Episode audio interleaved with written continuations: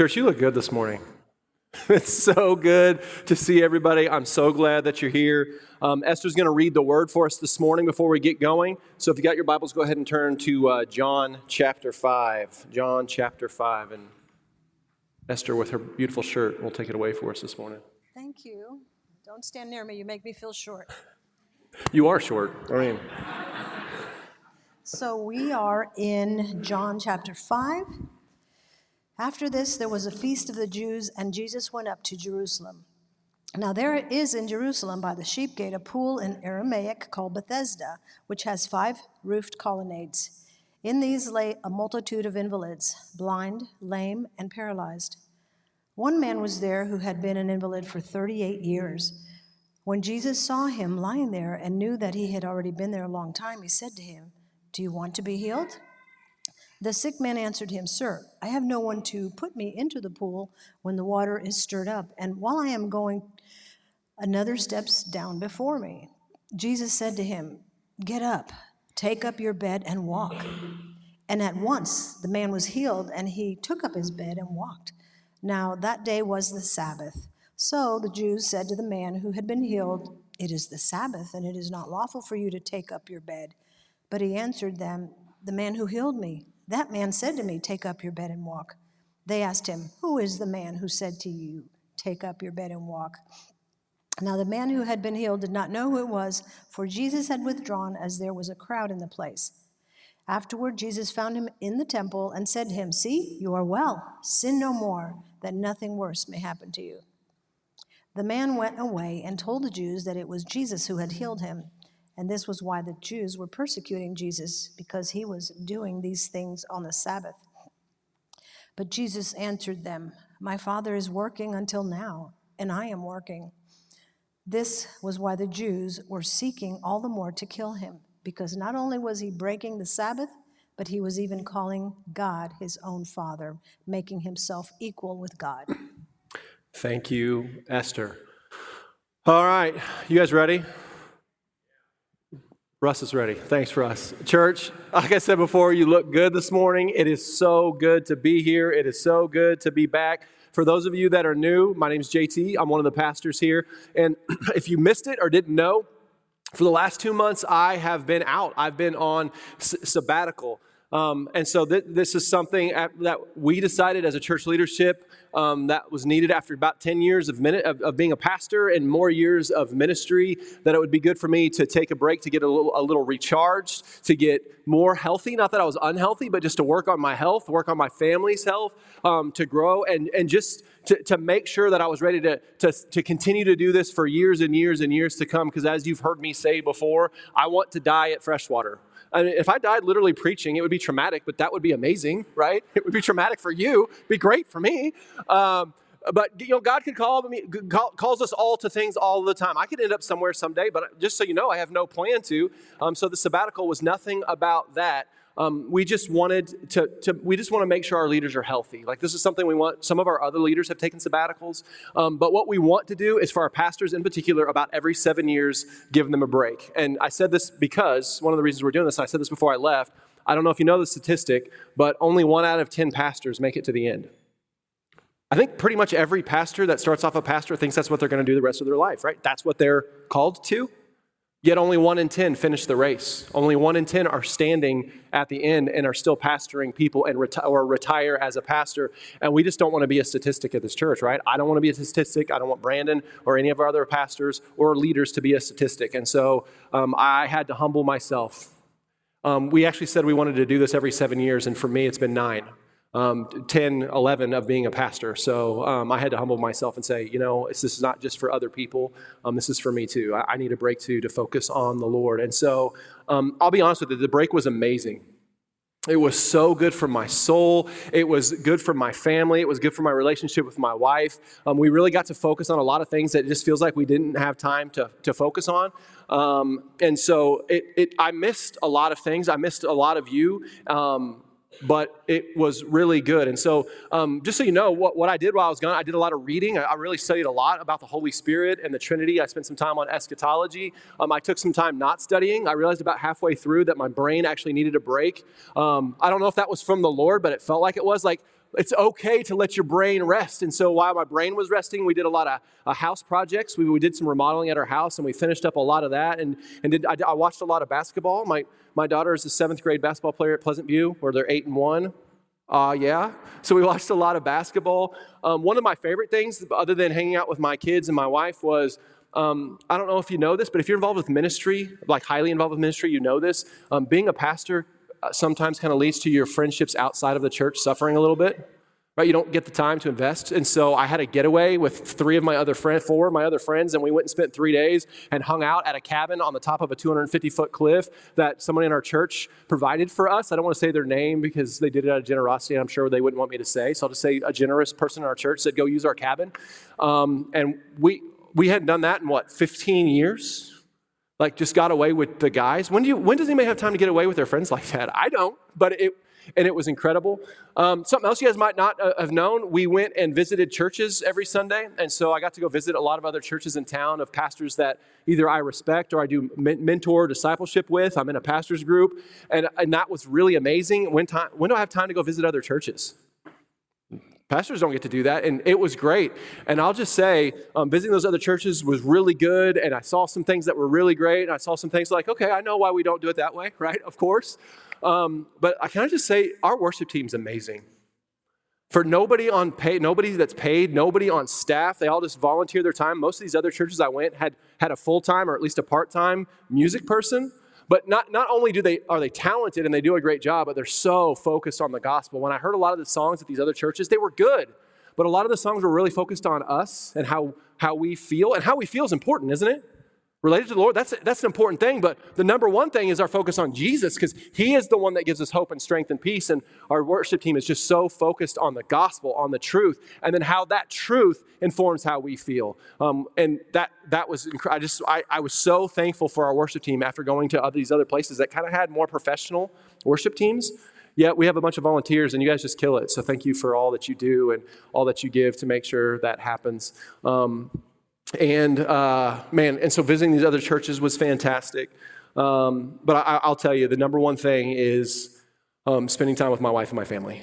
Um, you guys don't realize this, but as a pastor's wife, Christy carries a tremendous amount of weight too, because she won't allow me to carry it alone. She just won't.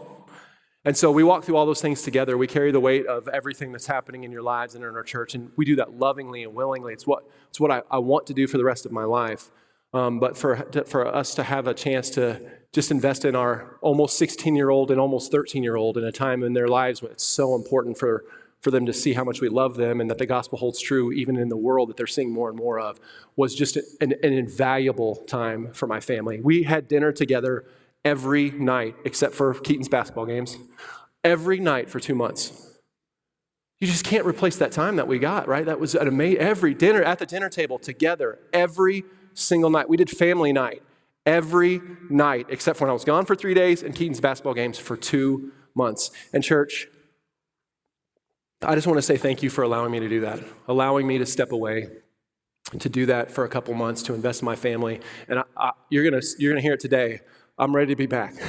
right? I'm ready to preach. I'm ready to go. I feel, I feel reinvigorated. I feel ready to go. I'm, i feel ready to jump in. And so, in particular, I want to say thank you. Hey, Brandon and Cassie, thank you for bearing that weight alone for that time. Tony and Tori, the rest of our deacons, Larry up here, and the rest of Esther was up here, the rest of our deacons who really picked up the slack, our other leaders of all the different ministries that picked up the slack to allow for uh, my family to be able to do that for two months. It made it harder on them to allow us to do that, but they willingly did that and even encouraged encouraged us and really fought pretty ferociously to make sure that nobody was calling us or texting us or telling us what was going on at the church. Um, there's a reason that they were so ferocious. I won't say who, but I saw someone in public from the church um, someone who's not newer, that's been around for a long time, who was full support of our sabbatical, and it took them 40 seconds to start talking about the church, and they knew they weren't supposed to.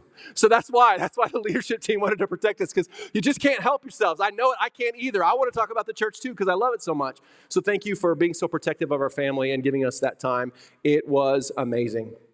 So, for all of that, all of the good that came out of that time and how good it was for my family and for my soul, um, man, I missed a bunch of really good things. Um, not, not only did I miss all of you, and I missed all of you a ton, um, and I, I mean, I missed my life group and men's discipleship, and I missed the Victory Mission guys and the devotions there, um, but I missed a couple of my favorite chapters, not just in John, but in the Bible. Again, I know I say that a lot. I got a lot of favorite chapters, but really, I mean, what's better than Jesus' conversation with Nicodemus?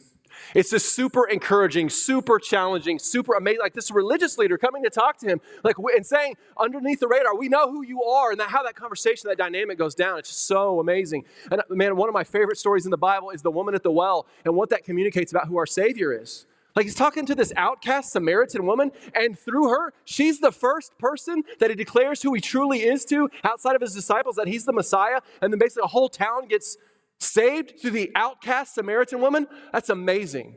It's amazing. That's, that's who our, our Savior would go, would go tell. Man, I, I missed those things. But not only that, I missed the first two miracles of the seven great miracles of Jesus in the book of John. Those, those great miracles that prove who he is, that he truly is the Messiah. I missed the first two the turning of the water into wine at the wedding. And then the last week, I think it was the family worship guide, right? Where Jesus heals the Gentile officer's son which again is such a big deal. He was a Gentile, not a Jew. The Jews thought that the Messiah was for them. This is a Gentile, not Jewish. A lot of people might even view them as an enemy of the Jews, yet Jesus heals the Gentile officer's son as his second great miracle. Man, I just love these moments. I love them. And so over the last week was kind of like this last week was kind of pseudo sabbatical. I, I, met with Brandon and I met with Larry, and um, I started kind of reigniting on John. I listened to all the old, all, old, I listened to all the sermons over the last two months and really got back into John. And I am so ready. I'm so caught up and I'm so ready to cover our story today. Jesus' third miracle, the healing of the paralytic man. And you know what I love as I went back and I looked through these and I listened to sermons and I read back through John? Um, one of the things I love the most is um, what Jesus was showing us leading into our story today that these encounters that Jesus had, these miracles that he performed, showed us again and again Jesus getting just to right to the heart of things, right to the heart of these different people. And not only was he getting right to the heart of it, but he was doing it in people with wildly different backgrounds. Do you notice that? Like just wildly different backgrounds. We already talked about Nicodemus, the religious leader, and he seemed to be a pretty important man in Jewish society. We got the religious leader. Then we go to the Samaritan woman. Jews and remember, Jews and Samaritans hated each other. Jesus, even his disciples were like, Jesus, why are you talking to this woman? And she was an outcast woman. Not only that, she was a Samaritan outcast, yet Jesus engaged with her, got right to the heart of the matter with her, and then a bunch of people get saved. And then again, we have the Gentile officer, an officer, an important person in a completely different world of the Jews. And then today we get to, man, a destitute, paralytic man that in this society probably meant he was pretty much a cast aside, pretty much a cast, a cast off. These four people couldn't possibly have been any more different. And through Jesus, he is showing, man, he's just showing us something so beautiful, so powerful about who he is and about the gospel. He is showing us his deep love and affection, not just for Jewish people, and hear me, not just for deserving people, but all people no matter their race, no matter their background, no matter their socioeconomic status, no matter how important they're viewed in, in society, no matter their culture, Jesus wants all to see that they are created in his image, that he loves them, that he will rescue them if they would simply come to him in faith. It's this beautiful picture. These are the kind, listen, I, I, don't know if this is intentional by John or by Jesus, but these are the kind of people, if you were to pick them out, had every reason to be divided, had every reason to hate each other, had every reason not to listen to each other, not to want to engage with each other because of their histories. They had real histories that should have kept them apart, but that Jesus engages deeply with all of them. That's, that's amazing that that's who our God is, and that's what He is displaying. His love, His grace, His mercy is not based off of what we deserve, what we have done, what we haven't done, or even our history. Jesus is giving us the first hints that He came to unite the world for anyone who would believe in Him in faith. Because if you just believe in faith, He is enough to unite us all, despite it all. Church, in a world I don't think anybody's going to disagree with this. In a world that just seems to have gone crazy with division, in a culture just, just saturated with social media and the 24 hour news cycle that is seemingly foc- focused on dividing us in, into, into different categories, forcing us to take sides on all things, right? It feels like you have to take sides on all things now. A world where it is normal, it has become normal to cast people aside simply because you disagree with them or you have a difference with them on, on something. Jesus is leaving this beautiful example of who he is and what he is calling us to as his body, as his family, he's giving us an example of how we engage with a lost world. So I want us to look at the first example of this in Jesus' third miracle of his seven great miracles in John, showing who he really is, the healing of the paralyzed man at the pool. Read with me again in chapter 5, verse 1. Chapter 5, verse 1. We'll read through the first five verses. After this, there was a feast of the Jews, and Jesus went up to Jerusalem. Now, there is in Jerusalem by the sheep gate a pool in Aramaic called Bethesda, which has five, which has five roofed colonnades. In these lay a multitude of invalids, blind, lame, and paralyzed. One man was there who had been an invalid for 38 years. Okay, so there are a lot of feasts that the Jews celebrate. But unlike other places in the gospel, like feasts like, like the Passover, like unlike other places in the gospel of John, he doesn't name this feast, which he usually does, but he doesn't here. So it doesn't seem to be that important to John which feast it is, so we don't have to spend a lot of time speculating. A lot of people speculate, but we don't really need to take the time to do that because John didn't think it was important enough. It must not really factor into what's happening today. But, but what, we, what we do know is that this, mo- that this moment happened at this pool of Bethesda near the sheep gate. So we know biblically, historically, and even archaeologically that this, this sheep, this pool at Bethesda at the sheep gate existed. Right? They found, they found a pool with five colonnades on the north side of the old city of Jerusalem by a small, what would have been a small, at the time, a small gate in the wall around the city of Old Jerusalem. So this pool really existed on the north side of the city. And here's the thing that um, about this pool. People believed, and we see this in other, in other places in, in, in history and, and uh, like the Mishnah and other places. People believed that if you went to this pool and you waited there, an angel eventually would come by and touch the water and disturb, it would disturb the water. It would ripple the water. And if you got into the water right after this ha- happened, it, there was a possibility you could be healed. So, what we see in this passage, right, is there's a bunch of people who have some sort of disability, whatever that might be, and they're just sitting around the pool. You can imagine a guy that's been paralyzed for 38 years, like a lot of these people probably were here day after day after day, year after year after year, just waiting for that ripple to happen so that they could jump in the pool and they could be healed. And so I'm calling in the paralyzed man. It says that there were paralyzed people at this pool, but it doesn't actually say this man was paralyzed. But what we do know is that his legs weren't, weren't functional, right? He, he couldn't walk, and he, we see later in the story, he couldn't get to the pool faster than other people because he needed help. So I'm going to call him a paralyzed man. He may have not been paralyzed, he may have just been really struggling with whatever infirmity he had, but he's close enough to paralyzed that he can't move or walk. So we're just going to call him a paralyzed man to make it easy today. But we do know he was really struggling. Now, before we move on, I want to stop and think about, I want, I want, us, I want us to think about this man for a second. Because here, here's what I know. I know when most of us, if we even read through a gospel, like we're really killing it, we're reading through a gospel, right? I'm reading ahead of where JT or Brandon or whoever is going to be in this passage today. We read a story like this, we see Jesus' miracle, and like, oh man, it's really cool. Um, but we don't really spend time to think about the person in the story, to put ourselves in that position, to, to really think about what this must have been like. So I just want us to try just for a minute so we can understand the enormity of this miracle I want us to try to imagine what it must have been like for a, uh, for a second.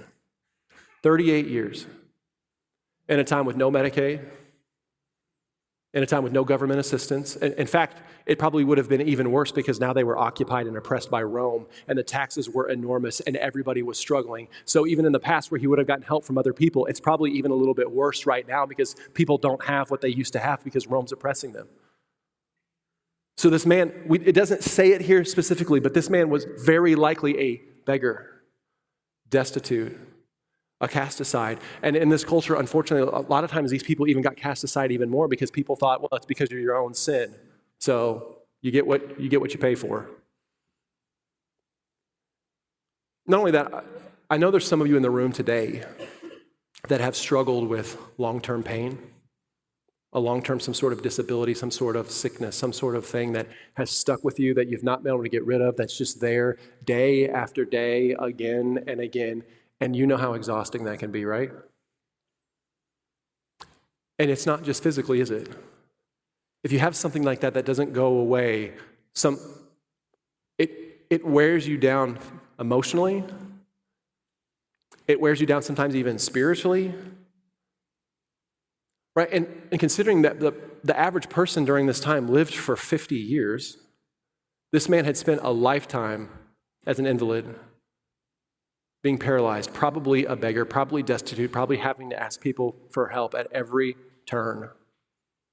As living kind of, if, if not just an invalid, maybe even an outcast. He has no real hope. A man that's like has no real chance just a desperate chance that a pool might help him, that an angel might come and touch a pool and, and might help him, even though he couldn't get to the pool in time anyway, because we see in the, from, the, from the rest of the story that even when he tried to get there, he couldn't get there fast enough because he couldn't walk. So this man is hopeless. And then Jesus sees him. Look at verse 6. Chapter 5, verse 6. When Jesus saw him lying there and knew that he, he had already been there a long time, he said to him, Do you want to be healed? The sick man answered him, Sir, I have no one to put me into the pool when the water is stirred up. And while I'm going, another, another steps down before me. Jesus said to him, Get up, take up your bed, and walk. At once the man was healed, and he took up his bed and walked. Here we see Jesus' third like I said before, a third of his seven great miracles in the Gospel of John. Miracles that really point us to, I don't know where our signs are today, but to, to the, the theme of our entire book, John, to know and believe. John wrote this book because he wants people to know Christ. He wants people, there it is. He wants people to believe in Christ. That, that's, that's all this, this book is really about. And not just, just know on the surface and believe on the surface, but to know deeper and deeper and deeper who Jesus is and what he has done. And that's what these miracles do. They show us who Jesus really is so that we might believe, so they might believe, so we might believe. So Jesus asked this man, who can't get into the pool before others do, Do you want to be healed? And man, that just seems like an obvious question, right? Of, co- of course he wanted to be healed, but, but I want us to just think, again, I want us to stop and think about it for a second. Because I don't know if this man really did want to be healed. Because it's been 38 years. And, and when Jesus asked him, Do you want to be healed? I don't think he really saw what Jesus was actually asking him. But Jesus, in this moment, we're going to see from the rest of this story, Jesus, in this moment, he saw past this man's sickness, he saw past this man's disability into the heart of the man. That gets made clear because in a minute, Jesus is not going to say, talk about his healing, but he's going to say, go and sin no more so nothing worse may happen to you. Jesus is seeing past what physically has happened to this man into this man's heart, and he knows what he actually needs to be healed from. But this man doesn't see this in this moment. He doesn't see that that's what Jesus, of course, is asking about his physically healing him. We should do good things for people, right? But there's always something below the surface. There's always something more going on with Jesus. The, the ailment this man had, the disability this man had, was just a picture of what this man really needed. No, Jesus asked him if he really wanted to be healed because I think you could see, I don't know if the man really did. We're going to see what I mean by that in a second. And isn't it the same even now for us, church? Isn't it similar for us? For, for those of us that actually do believe that Jesus is the Messiah and, and we actually do know what God did for us, is this not what He did for every single one of us?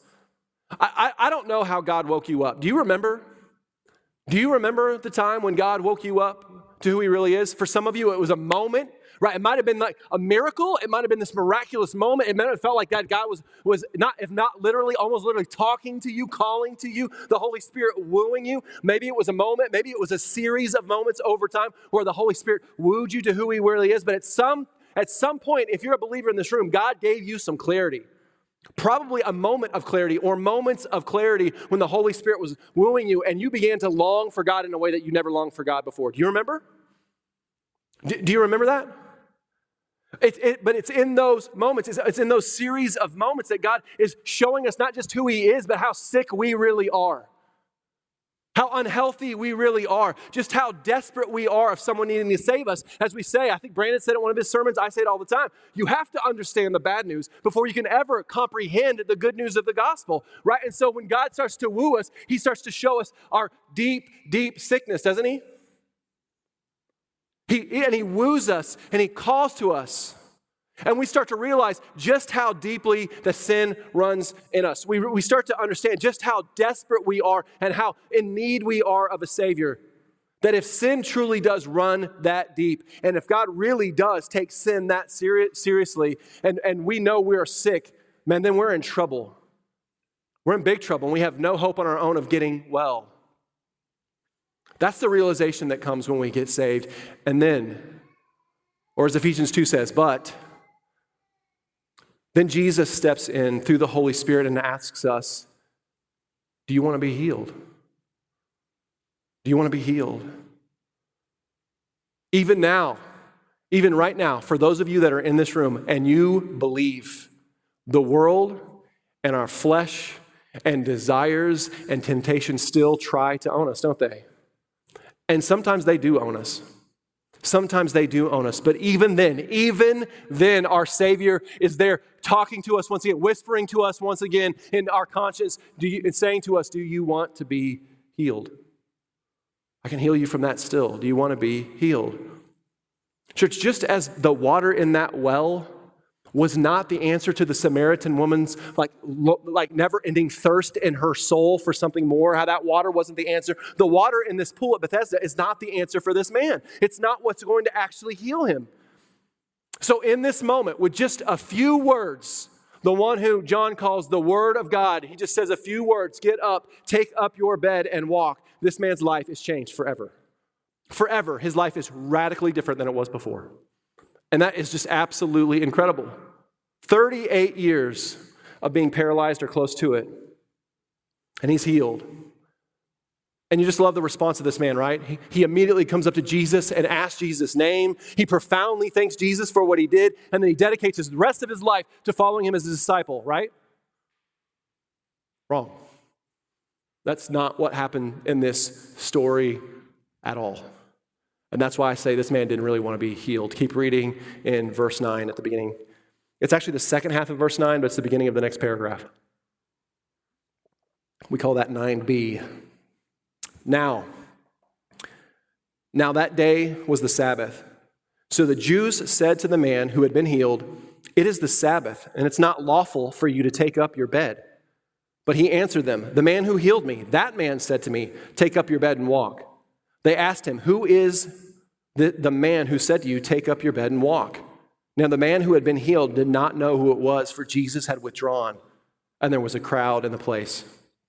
So, there's, there's, there's really two things in this section that I want us to see really clearly. First thing I want us to see is the callousness of the Jews. The callousness of the Jews.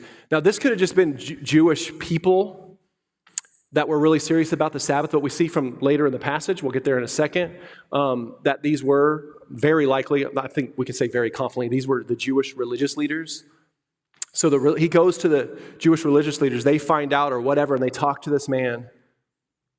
But did, did you see the response? Again, if you don't just read scripture like quickly, if you actually stop and kind of try to process it and think about it and pray over it, you'll see just how shocking this response is. I think a lot of us have heard this story before, but if you just really stop, stop to think about this moment, what this moment had, would have been like, um, this man had been unable to walk, to care for himself, to provide for himself, was probably an outcast for 38 years, and then had been miraculously healed. It's unbelievable. And I think it's pretty obvious in the passage. These, these men didn't doubt that he had been healed because there's other places where they kind of question whether he'd been healed or not. Uh, uh, for 38 years being at this pool, probably every day, they knew about this man. They knew what was going on. And so he comes up, and the most unbelievable thing, probably most of them had ever seen or heard about in their entire life a paralyzed man being healed like that. And what's their first response? Wait, you're telling me you carried your mat on the Sabbath? The mat that you had to lay on so you didn't get sores because you're paralyzed? That's their first question. Wait, you carried your mat on the Sabbath? What? I, I, we can give them a hard time. That, that's, what, that's what it was like then among, among the religious elite, among the religious teachers. This is why Jesus was ne- oh, never hard on the sinner. The woman at the well, how gentle was he with her? Did he call out her sin? Absolutely, he called out her sin, but he did it in love and it led to her salvation. You're going to actually see here in a minute. He's pretty gentle with this guy, too. He is not gentle with the religious leaders because this is what they've done. This is what they created. It had nothing to do with God. It had nothing to do with God. Of course, there were laws at that time around not working on the Sabbath. It's one of the Ten Commandments. So at the heart of it, there's, there's nothing, there's even something good in this, right? Trying to make sure people are following the law of God. That's a good and right thing. There's self discipline there. But they had taken something that God gave to us for our good. God knows that we need to rest. God knows that we need a day specifically set aside to worship Him, to glorify Him, to get our hearts pulled towards Him, because in the end, He knows He is our hope and strength. He is our only chance at peace. He is our only chance to be who we're meant to be. He gives us the Sabbath, He demands the Sabbath because He loves us. This is, this is a loving thing that He gave to us because He's a good God, yet they had turned it into a burden. A burden used by people, not just religious leaders, but other people to judge, to divide, to look down on other people, to feel superior, to feel righteous. A people who cared more about being right than they cared about loving God and loving people. I'm going to do this to us again. Do you feel like we're in a time right now in our culture? I don't know about the rest of the world, right now in our culture, that we're living in a time that's that radically different than that. It looks different with the religious leaders and Jews and the, the, that whole dynamic, but I don't know that we've ever, in our lifetimes, we've ever been in a time that we could relate more to this. I think our culture, and because our culture is so intertwined, again, with social media and the 24 hour news cycle and everything else, we're so entwined with our culture now without even knowing it. Now, even our churches are infested with this kind of thinking. Treating people not as people, but as reflections of what we think is right and wrong. Do you see what I'm saying? We, we've got to the point where we, there's them out there. There's all those people, and that's all they are. And even in our own circles, even sometimes within our own lives, people are not people anymore. They're not representation of everything they are and everything they've done and who they are. They become a reflection of what we're against. Are you feeling me on this? That's, that's, that's who they become to you a representation. I'm not saying you, but the general you, a, a, representation of what we are against or what we think are wrong. People's lives, everything they are, boiled down to what they think. Like, let's just pick some. Boiled down to what they think about Black Lives Matter. They're boiled down to what they think about a vaccine or a mask. They're boiled down to whether they're liberal, liberal conservative, or something different. They're, they're boiled down to who they are is where they, where they stand on a particular theological topic or even how to do a certain type of ministry. That's who they are. That's how we treat them. That's how we separate things out now. That's normal. It's, it's what we do. We stand on what I am right, so you are wrong, and now you're the representation of that. People that we're called to love, to show grace to, to extend mercy to, and absolutely to speak truth to, but speak truth in love. For God says you can have every right answer and every gift that's in the Bible, but if you don't have love, you're nothing. You're a banging gong. You're a waste of time. You're a microphone that nobody needs to listen to. In a culture now that is seemingly forcing us to pick a side, to cast people aside because they aren't like us or don't see things like us. I, we have to ask ourselves, like, if I'm just honest about where my heart is today, am I more like Jesus speaking and bringing healing into the hearts of people from wildly different backgrounds and opinions and histories? Or am I more like the religious Jew that can't see a miracle from their God, a miracle that's standing right in front of them because this man poses a problem to their worldview. That's the first thing I want us to see from this passage. Here's the second it wasn't just the Jewish leaders. The healed man is questioned by the Jews for carrying his mat on the Sabbath. And what happens? He immediately says, It was that guy that told me to do it. It was that guy that told me to do it. And we could just say in this passage, well, he was just responding to Jewish questions, but we're going to see in a minute when he gets the chance he, and he finds out Jesus' name, he goes back to them again to tell them all about Jesus, and he ends up being a catalyst. Now, I'm not saying it was all this man's fault, but he's a piece, he's a catalyst in the persecuting of Jesus for healing on the Sabbath because he went back to them. This man did not have good intentions in his heart. He, he saw the Jewish leaders questioning him, and he's like, no, it was that man. It's his fault.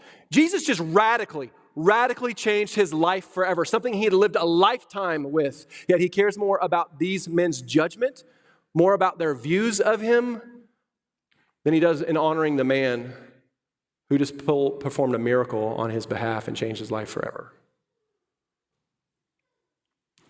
One more time. We got to stop and ask ourselves, at least in time, at least at times, am I all that different than this man? What happens in those moments when you're given in, in the real world? You're given an opportunity to honor, to speak about, to show respect, to share the truth about your Savior. And, and heck, man, unlike the paralytic man at the time, we actually know his name. We, we already know exactly who he is. And for those believers in here, we already know exactly who he is and what he's done for us. Yet when our moment comes to tell the world about the amazing things that God has done for us, that, that he has healed our soul, that he has taken me from death to life, that he has given me hope, that he has given me eternal life, when that moment comes to share, man, but what's going on in church? What's going on in your life group? What's going on, man, to share about him? Do we lovingly, lovingly stand up for our king or do we stay silent?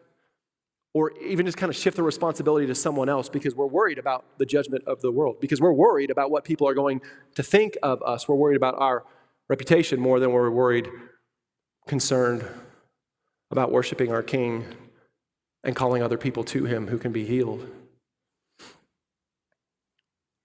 Are you more worried about what people might think about me, about you? Is that ever you? I mean, ever? Now, I want you to hear something before we move on. Hear me on this. If this is you, if either one of these are you, can be you, you start thinking about that, it can be depressing. Man, it can just bring you down. Because I think at times every person in this room can relate to being like the, Jew, the Jewish leaders or this healed man. But as I always say, as I've already said in the sermon already, to fully understand what Jesus has done, we have to clearly understand the bad news. We have to clearly understand how, how depraved our hearts can be at times. Because if we do, we can fully embrace and celebrate the good news, celebrate what Christ has done for us. And I want you to see, after this man betraying him, I, am calling it a betrayal. After the Jewish leaders, we see in the rest of the passage, going to persecute him and kill him. I want you to see Christ's reaction to this man in verse 14. I, I mean, I love it. Look at verse 14. Afterward, after this had happened, Jesus found him, the healed man. Jesus found him in the temple and said to him, See, you are well. Exclamation point, right? That's important. See, you are well. Sin no more, that nothing worse may happen to you. The man went away and he told the Jews that it was Jesus who had healed him.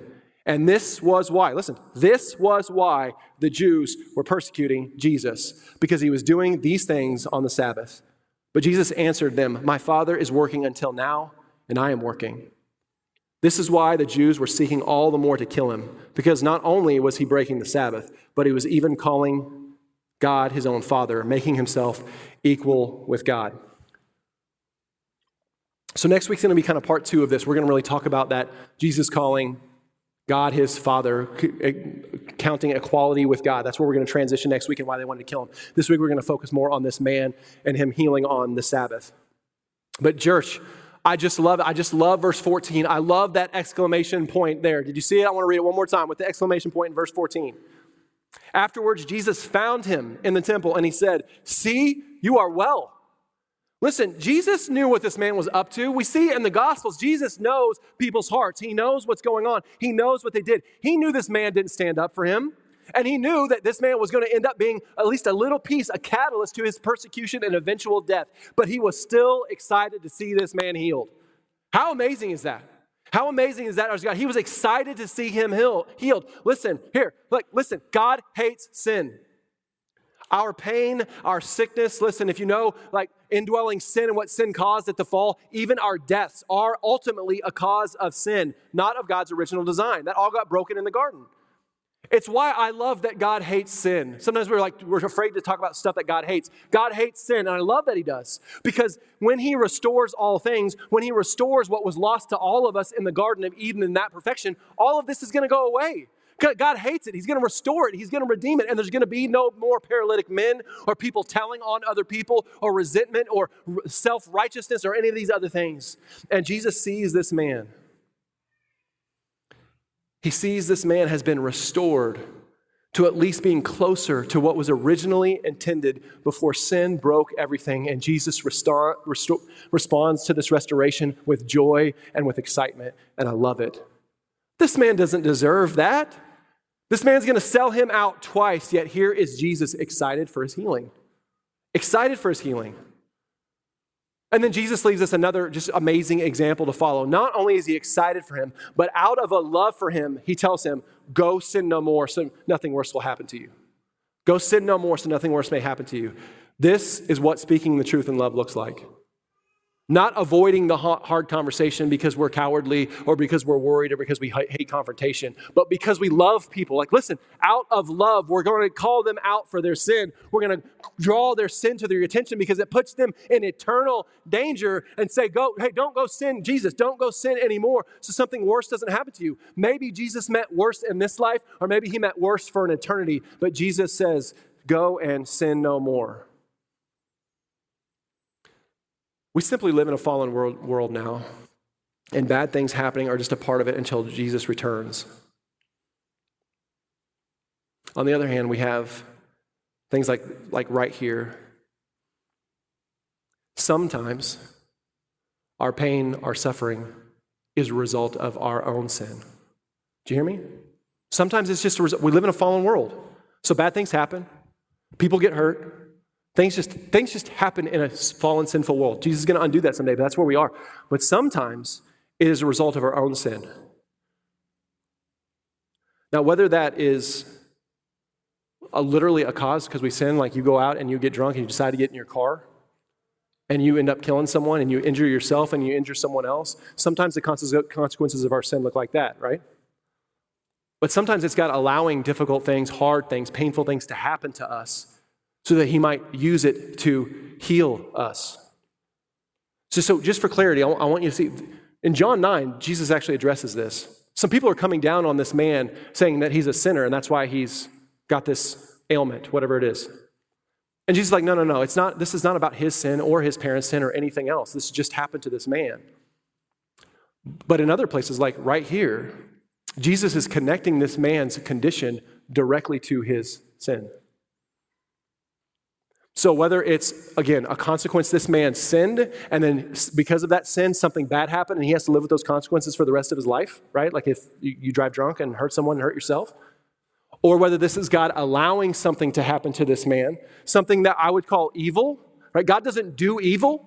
He's not responsible for evil, but sometimes he allows evil to take place so that in the end good could come, like with Joseph and his brothers. Who his brothers meant evil for him, but God used it for good. Sometimes God allows things to happen I call them evil because they're a result of a sinful and fallen world. Otherwise, they wouldn't exist. Sometimes God allows those things to happen for our good, to draw us to Him. Read Romans 5, read James 1, where it talks about how God uses our suffering to refine us into gold because He loves us. Because He loves us. Knowing that helps us to see what Jesus is really doing here. Because he's not just wanting to heal this man physically, he's undoing the curse of sin. Do you see that? that that's what's really what's happening. When healing this man, he's undoing the curse of sin. Yes, there are literal physical consequences that come because of the curse, but more importantly, he is calling this man away from sin to protect him so that this might not happen to him more, so that he might be drawn to God, so that he might draw close to the Father who can actually and truly heal his soul, because ultimately that's what Jesus is after. Think about it. There were probably dozens, maybe more, of other people who were invalids, who were struggling, who had disabilities around this man, weren't there? Did he heal all of them? No, because that's not the real problem. Jesus is using this as a picture of who he is and what he really came to do. Yes, he cares about your pain and your suffering and whatever else you're going through, but in the end, he is after your soul. Because that's what's going to bring you to his kingdom and to an eternity with him. And even more so, there were probably a lot of people around this pool that deserved healing more than this man did. Yet Jesus still saw this man knowing he didn't deserve it, and said, I'll, I'll heal you. I'll heal you, and I'll heal the rest of you if you'll just come. Because that's what our amazing Savior does. He takes what's broken, and He takes the sick, and He takes the hopeless. He takes those wrecked by sin. He even takes those who are against Him, and He offers to undo the curse so that we might, one step at a time, move closer to what was lost in the garden when that curse fell. This is why this man going back to the religious leaders to me to tell on Jesus is so tragic. And this is why them ultimately deciding they're going to kill Jesus for healing on the Sabbath. And then again, what we're going to see next week for calling God his father. That's why this is so heartbreaking. Again, think deeply about this. Jesus is offering to bring restoration and healing to those who had supposedly been waiting for him for a thousand years or more. These religious leaders, they were supposed to be the ones to help the people see the Messiah come. They had been waiting for a thousand years, and he's here, and he's healing, and he is undoing the curse. It's come. Their day has come. Their Savior has come. Their Messiah is here, but they love their own way. They love the world's way far too much to be bothered with God's way. And that's the world we live in now, church. So often we are called to do it the world's way, and we can't be we can't be bothered to do it God's way because do you know what that person said? Do you know what they think? Do you know how they approach this? Do you know how they feel about this? I'm done. That we can't see that they are children created by God in His image, that He's calling us to engage as Jesus engaged. Church, I think we need to look deep into our hearts today.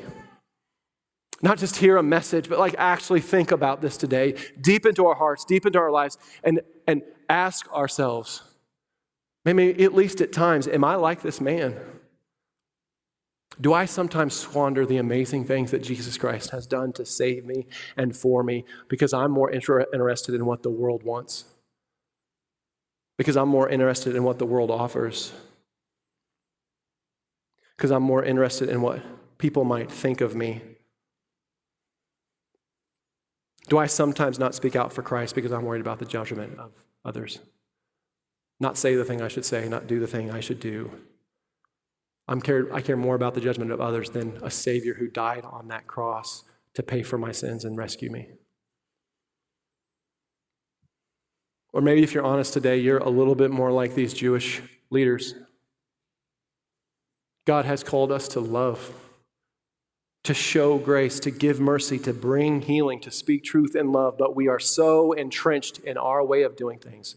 We are so entrenched in our opinions, our own personal rules that how life should be, so given over to our own worldview that we see people not as image bearers of God, that we are called to love, but as problems, as someone to be against and if it's possible this is you, at least at times, I want you to see these men were standing on their righteousness. And from the outside, they looked righteous while Jesus was in the trenches with the broken. Where are you?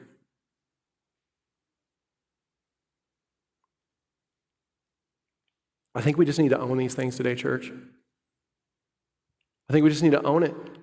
Just own them fully. Like, like let's not make not let our own hearts make excuses, not, not try to justify it or explain things away or explain the way this person treated me or the thing that they said or the thing that they did, and just own who, who we are supposed to be, who God has called us to. And just call it. If, if we've been walking in some of this, just call it what it is. It's sin. Right? Just call it what it is. It's sin. We can say it's sin. And we are called to put sin to death. Do you know why? Because when we put sin to death, then we come alive in Christ. He wants us to have a newness of life, to have joy and purpose in Him, and sin will rip that away and try to pull you away from everything God intends you for. He wants us to put it to death, not because He wants to condemn us. Romans 8, you are no longer condemned if you are in Christ. He wants to set us free to who we actually are in Christ newness of life, peace, joy, hope, fulfillment in Jesus. This is what God wants for you. So call it what it is sin. Feel the weight of it, feel the heaviness of it, and then look to Jesus, church. Then look to Jesus. Don't make light of it. Just take what the heaviness of your sin to the seriousness of what Jesus did on the cross and the power of his resurrection and be set free and move forward. Listen, Jesus is excited for your healing. Do you feel that?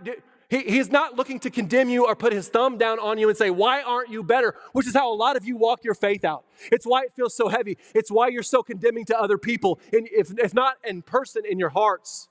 Jesus wants to set you free, and he is excited for your healing. He's excited for your, your redemption. Jesus, who is not waiting to give us what we deserve, but to give us what? Grace. Grace.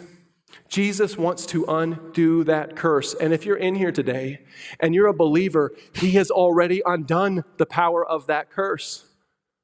It's already been undone. You already have what you need through, the, through Him paying for your sins on that cross. And by the power of His resurrection, where you get to be raised as a new person in Him, you have been set free from the power of it. You've been set free from the power of the curse. Yes, sometimes we give into it. Yes, sometimes we go back to terrible things. Yes, sometimes we go back to more of a worldly attitude or a self righteous attitude or a self condemnation attitude, but you have been set free from living in that. Jesus, who is your King, is sitting at the right hand of the Father, who is indeed interceding for us so that we might be forgiven, so that we might walk restored, so that we might walk out of death into life, so that we might walk out of the darkness in this world into the joy of His marvelous light. That's who you are, Christian. That's who you are, child of God. That's who you are, brother of Christ. That's who you are, inheritor of all things in Christ. This is who you are. And your Savior is excited and interceding so that you can experience this. So, yes, our sin and our failure, church, it is serious and we need to take it serious. But, but Christ's joy and mercy in healing you from that failure is more. It is more. And we get to celebrate that this Advent season that our Christ came and was born into weakness and to be persecuted and hated and just and, and killed because his mercy for you is more. It is more than your failure. In a dark time in our culture, church, don't you dare give in. You don't have to hate. You don't have to be a part of the division. You don't have to pick a side. Love as Christ did. The only side is are you a believer in Jesus Christ and going to heaven, or are you not a believer in Christ and going to hell? Other than that, we are brothers and sisters in Christ. So we fight for truth. We fight for what the Bible says. Yes, we do all those things, but we do it in love. We don't pick sides. We love as Christ did with truth, with mercy, with love, with undeserved grace. And so let's be a people that absolutely fight for truth. That absolutely, you know how much we love the Bible at this church, and we're going to fight for what the Word of God says. Absolutely fight for this, but let's fight in a way that the, that the world says, man, look at the way this church loves. Look at the way they show grace to every kind of person from every kind of background, from every kind of culture, from every kind of race, from every kind of opinion and worldview. Look at the way this church loves despite the fact that they disagree and they fight for the truth of the Bible. Let's be a church that reflects that kind of love to the world, a church that reflects our Savior. Amen? Amen. Let's pray. Oh, Heavenly Father, we are tremendously grateful today to be here to worship you. A day when we just turn our hearts and minds away from this world and to you, God. I just pray today that we can, we can actually hear what you have for us today. We can hear and, and see from your example today, Christ, because the world is trying to bombard us with everything but you. And so, God, I pray for everyone in this room, including my own heart, this, this wouldn't be a day that we just walk out of here and go have lunch, but we would actually think about Jesus, about what you have done and what you've done for us and the unbelievable grace you showed even to this man who didn't deserve it at all, but yet you were there excited for his healing and calling him away from his sin because you loved him. Help us to reflect this, God. But we know the only way that we can do this is if you radically change our hearts to be more like you. You sanctify us to be more like you, Jesus. So, God, we pray that you do the work. and then that we would follow in faith. And then lastly, God, today I pray you would help us to remember that we are not people of the flesh. If we are a believer in here, we are not people of the flesh, but we are people of light. We are not enslaved to the curse any longer. That Jesus, you are already undoing it, have undone its power, and you're undoing in our lives as we are sanctified. And for help us to believe that we are children of God, that we can walk in the light, that we can be people of hope and truth and joy. And then finally, God, if there's anybody in this room that doesn't know you, I pray today through your, through your truth, through your word, that God, that they would long to accept you. God, that you would woo their hearts and call them away from their sin into redemption through you, Jesus Christ, who paid for their sin on that cross so they didn't have to. God, I pray you would rescue them from hell so that we could celebrate for an eternity with them in heaven. God, I, am so thankful to be back with these people. I'm so thankful that you have called us to your church because, God, it's not always easy, but it is right. It is your bride and it is good. And so, God, help us all to fight to make your church a beautiful picture of your gospel right here in this room into the world. In Jesus' name we pray. Amen.